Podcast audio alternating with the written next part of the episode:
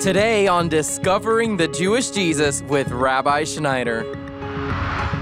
I'm going to take you in today's show to three special places inside the Holy Land. First of all, we're going to go outside the caves of En Gedi, and I'm going to be talking about a principle that we saw emanating from David's heart that we're going to be able to apply to our lives today. Following that segment, I'm going to take you inside Sodom and Gomorrah and talk about what we learn from Sodom and Gomorrah and how it relates to our earth walk today. Then finally, we're going to conclude by going to the wilderness at Sinai.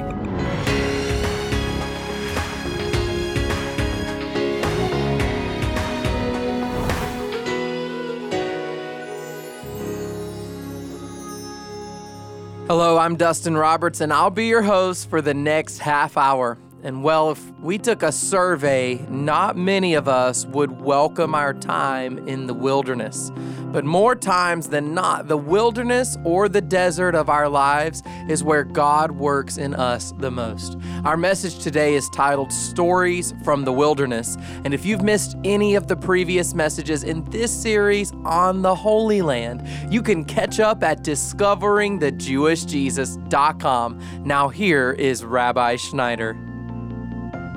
I'm just outside of En Gedi, and it reminds me of how David hid in the caves of En Gedi when he was fleeing from Saul.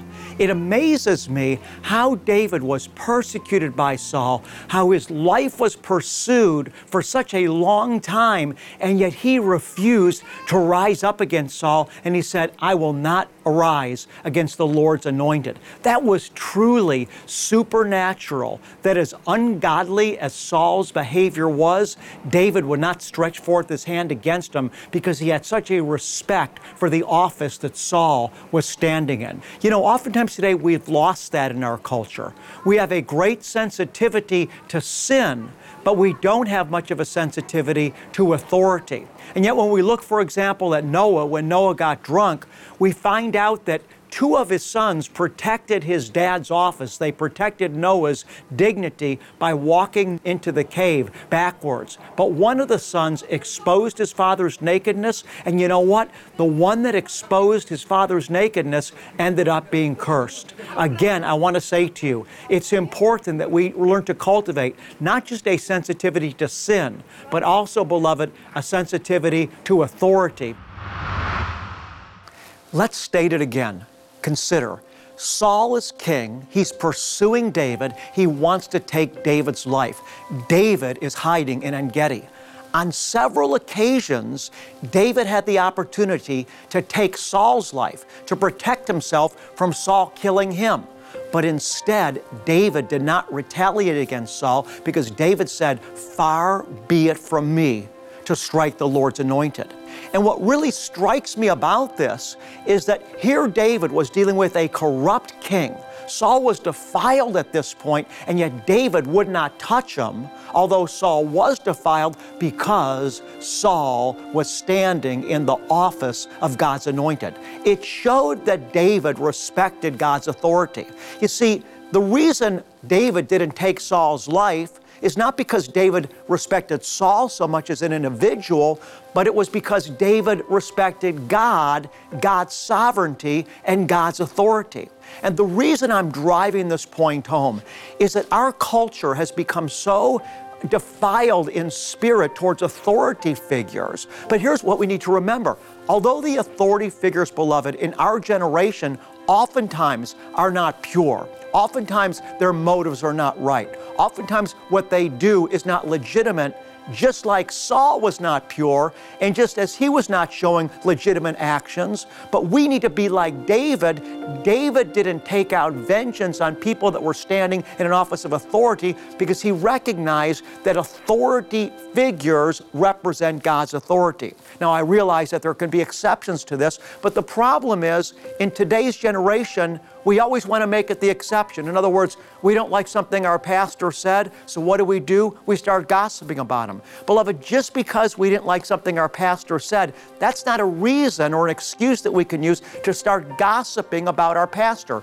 David wouldn't have done that, not because he respected everything that Saul said, but because he respected God And because he respected God, he respected the office that Saul was standing in. Listen, without respect in our culture, our culture is going to crash.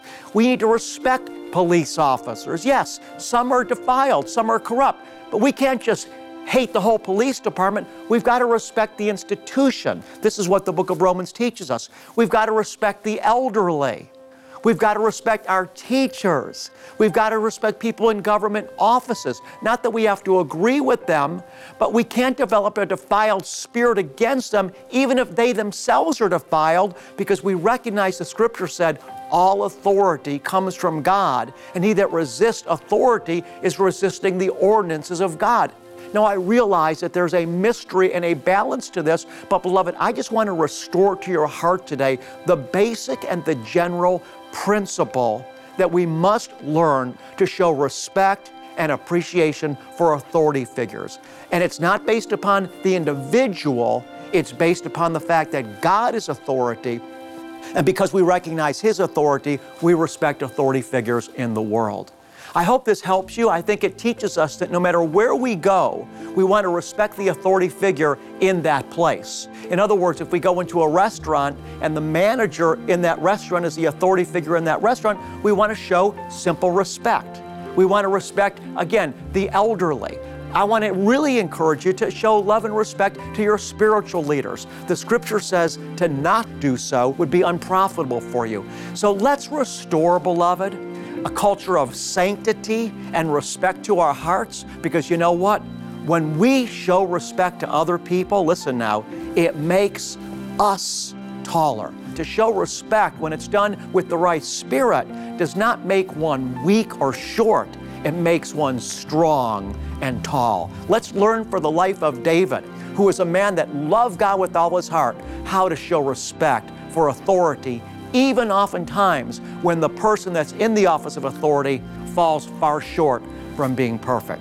Well, I'm going to take you to a new segment in Israel right now. We're going to switch gears completely. Let's go to Sodom and Gomorrah. I'm here in Israel at the biblical city of Sodom that's spoken of in the Torah, in the Old Testament. Beloved, the Lord destroyed this city. There were many sins that were going on here, but the primary sin that this city was destroyed was the perversion of homosexuality. Now, I know today in our culture that it's considered normal, that it's an acceptable lifestyle, but if we're basing our faith, if we're basing truth on the written Word of God, we find that both the Hebrew Bible, the Torah, as well as several places in the New Testament, that this city was guilty of sodomization, of homosexuality. Beloved, what God created, we cannot say is no longer applicable. In other words, God created male and female in His own image. He created them. And just by looking at the uniqueness of the male anatomy and the female anatomy, we can see that sexually they were made to go together. That's why a child can be conceived between a man and a woman, but no child can be conceived between a man and a man or a woman and a woman. So I just want to say this as culture is changing and as people's value system changes, it should not affect the believer. We as believers need to keep our value system rooted in the Word of God, regardless of what the culture outside of us says. See, the Bible says, Do not be conformed to this world, but let your mind be renewed by the Word of God. I believe that the spirit of homosexuality is going to continue to increase around the world. Not only is it intensifying in the Western world, but countries and nations around the earth that haven't been affected by it are now beginning to be affected. I often travel to Africa, and they've tried to resist what's going on in the United States in terms of our value system here, but they're finding slowly the value system of the United States, including the acceptance of homosexuality, is now permeating into parts of Africa. I just want to encourage you, beloved, we love all people. Your sin has been forgiven just as a homosexual, someone that's practicing that lifestyle, is forgiven. But we can call what's wrong right and what's right wrong homosexuality will always be in a disarray with what the Word of God teaches. Listen, We have to choose right. We have to choose truth.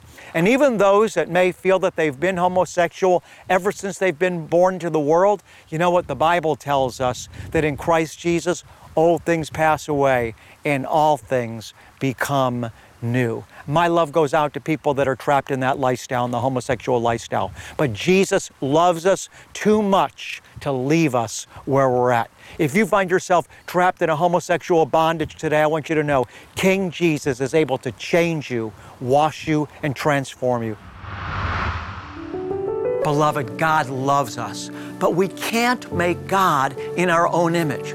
If we say we believe in Jesus, then we've got to believe in the Jesus of the Bible because it's the only record we have of who Jesus is. The Bible teaches us that God made man in his own image, male and female, and he created us distinct. I want to encourage you today don't be conformed to the culture of the world. Take your cue from God's Word. God loves you too much, and He loves me too much to leave us where we're at. Let's get into alignment with Him. And if we need help in this area, beloved, call out to Him with all your heart, strength, soul, and mind, and He will conform you to the image that He originally designed you in. You're listening to Discovering the Jewish Jesus, and Rabbi will be right back in a moment. It's our prayer that today's message has been a blessing to you so far, and we hope that it enriches your walk with Yeshua. If you have a prayer request, we invite you to submit it online at discoveringthejewishjesus.com. Our team lifts up every individual request before the Lord, and it would be our pleasure, privilege, and honor to pray for you and your family. At Discovering the Jewish Jesus, we are looking for like minded people who are ready to partner with us. If you're sensing the Lord leading you to offer a financial gift of support, would you please contact us today? Become a monthly partner. Go to discoveringthejewishjesus.com or to give a gift of any amount today, just call 800 777 7835. That's 800 777 7835. And now here's Rabbi Schneider with the rest of today's message. Now I'm going to take you to the wilderness of Sinai. It doesn't look like there's much there, but beloved, that's the point. I'm going to come back in just a few moments and make a very practical application from the wilderness for your life today. I'm in the Sinai wilderness of Israel. You can see the incredible beauty behind me, the beauty of the wilderness. Do you know this is the place that the Lord called the children of Israel to out of Egypt to worship Him? We read, for example, in the book of Exodus, chapter 5, verse 1, that Moses and Aaron went before Pharaoh and they said to Pharaoh, Let my people go on behalf of the Lord, that they might come into the wilderness to celebrate a feast and to worship me. This is an incredible spot. Think about it. The Lord called Israel to worship Him, to sacrifice Him, and to celebrate before Him in this place, in the wilderness. If you think about it, it's kind of puzzling. I mean, why would God call Israel into the wilderness to worship Him? And why did He tell them to make a feast before Him and to celebrate before Him in the wilderness? Because often as we think of the wilderness as really a place that's lacking, a place where there's not much water, very uh, little food, there's not much to look at. So, why the wilderness? Because, beloved, it's in a place like this that the Lord oftentimes meets us most dearly, most clearly. You see, it was only when the children of Israel were in the wilderness that the supernatural manna appeared on the ground six days a week for 40 years. And it was only while they were in the wilderness that they were able to visibly see the Shekinah glory of God as it rested over the tabernacle as a fire by night and a cloud by day. I want to say to you today if you're in a wilderness, don't waste your wilderness because it's often in the wilderness where Father's voice will be most clear. It's often in the wilderness that we learn lessons that we're able to carry with us for the rest of our life. In fact, beloved ones, there are some things that we can only learn in the wilderness. So let's not waste our wilderness. The apostle Paul said in 2 Corinthians chapter 1 that he was burdened excessively beyond strength so that he despaired even of life then he said, this wilderness, so to speak, happened that he would learn to trust in God that raises the dead. Remember, his power is perfected in our weakness, and oftentimes the wilderness can be a place of weakness, but I'm telling you, God will meet you there. I want you to know you can't escape a wilderness. In fact, I believe that our life consists of a cycle of wilderness experiences and then release into greater joy and breakthrough. You see, God, as I said, does things in our life when we're in the wilderness that He can't do when life is going easier and we're surrounded by comfort. You see, the wilderness represents the fact that we have no provision other than God. That's where Jesus went when God empowered him for ministry. Remember, he came out of the Jordan River, and the Spirit of the Lord immediately led him into the wilderness where he fasted there for 40 days. I want you to know if you're in a wilderness right now, it's probably just where you're supposed to be. And you don't want to miss what God can do in your life by complaining, but rather recognize that it can be a great blessing for you. Because generally, we make the most spiritual progress and receive the most from God, not during the easiest times in our life, but during wilderness times where we have to dig deep. Of course, wildernesses look very different for different people at different times. Wildernesses can come in many ways. But a wilderness experience is when you feel perhaps empty inside, or you've lost something in your life that's very important to you, a time when you have no crutches that can satisfy you, when you have a need that no one can meet but God. These types of experiences force us to depend on Him. And depending on Him, because there's nowhere else we can go, beloved, this dependency creates a river for God to flow into our lives from. I want you to hear me today. When I look back in my life, the times that I've grown the most have been the times that have been the most difficult times. And now, I look and I see the platform that I'm on and the place of ministry that I'm able to minister out of. And you know what? The foundation is the wilderness. So listen, don't waste your wilderness. Learn how to walk through wilderness times with a sense of expectation and anticipation that even though things might feel empty, God is doing a great work under beneath the surface. You're drinking deeply during these times, even though they may feel very unpleasant. Remember, Paul learned this lesson. He learned when he was in a wilderness, he was dealing with a messenger of Satan. It was a wilderness experience of types. He called to God, God, take this away from me. This is painful. This hurts. But you know, the Lord said to him, Paul, my power is going to be perfected in your weakness.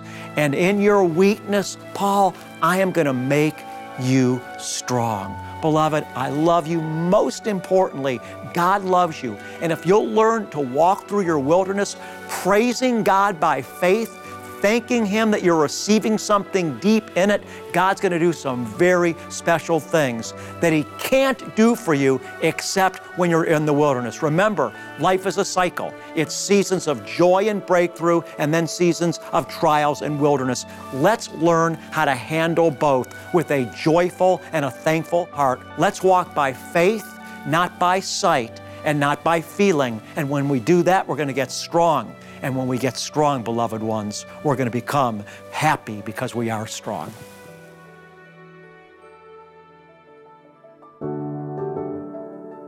You're listening to the Bible teaching of Rabbi Schneider, and this is Discovering the Jewish Jesus.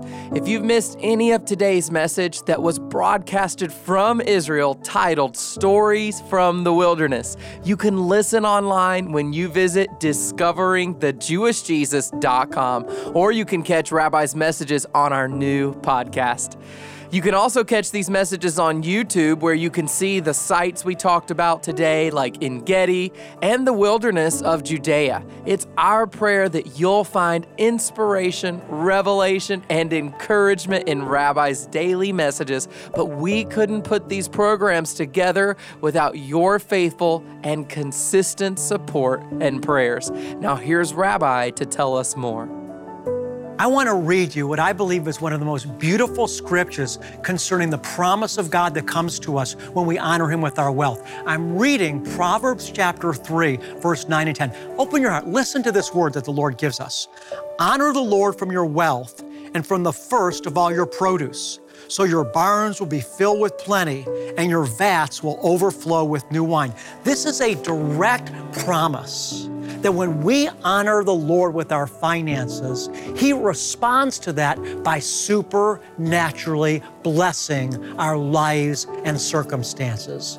If you believe this, I want to ask you if you sense the Holy Spirit knocking on your heart right now, make your best offering to the Lord through discovering the Jewish Jesus.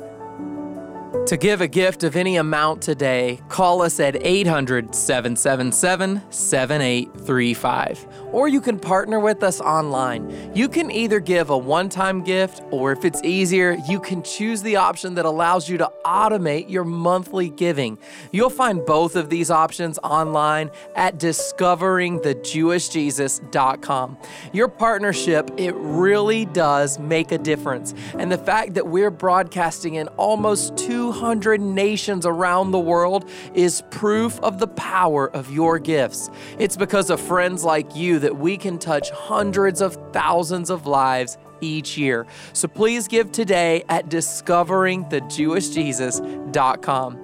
And if you're not in a position to give today, but if you still want to partner with us, then join us in prayer. We have a strong prison ministry that provides rabbis teaching materials to the incarcerated, and we have an internal prayer ministry team who gathers together every week to read over every prayer request that we receive.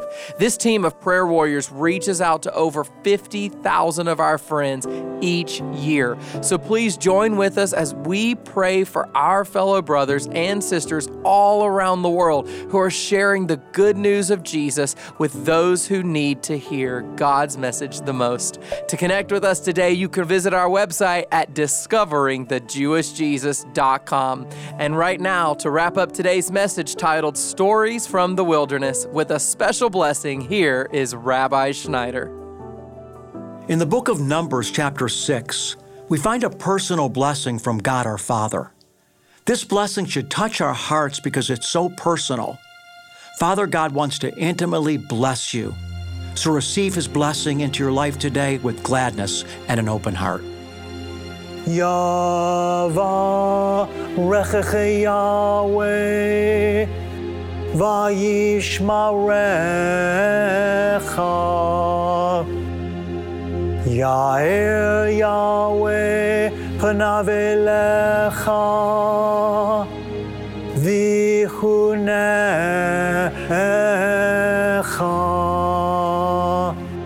יישא יהוה פניו אליך והשם לך.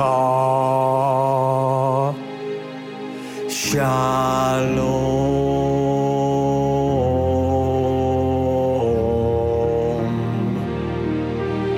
The Lord bless you and keep you. The Lord make his face shine on you and be gracious to you. The Lord lift you up with his countenance, and the Lord give you, beloved one, his peace. God bless you and shalom. If you'd like more information about discovering the Jewish Jesus, visit our website at discoveringthejewishjesus.com. You'll find our broadcast schedule, podcast links, teaching notes, and so much more. And while you're there, let our prayer team pray for you. Matthew 18:19 says, "If two of you agree on earth about anything that they may ask, it shall be done for them by my Father who is in heaven." Our prayer team lifts up each individual request before the Lord. And then, as God answers your prayer request, or if God has touched your life through discovering the Jewish Jesus, send us your testimony. We want to rejoice with you, and your testimony will encourage others. Submit your prayer request or testimony at discoveringthejewishjesus.com. You can also connect with us on your social media outlets to stay up to date on the content you love. Follow us on Facebook and subscribe on YouTube. I'm Dustin Roberts, and Discovering the Jewish Jesus is a production of Shalom Ministries. Join us again next week when Rabbi Schneider continues our study from the Holy Land. That's coming up Monday on Discovering the Jewish Jesus.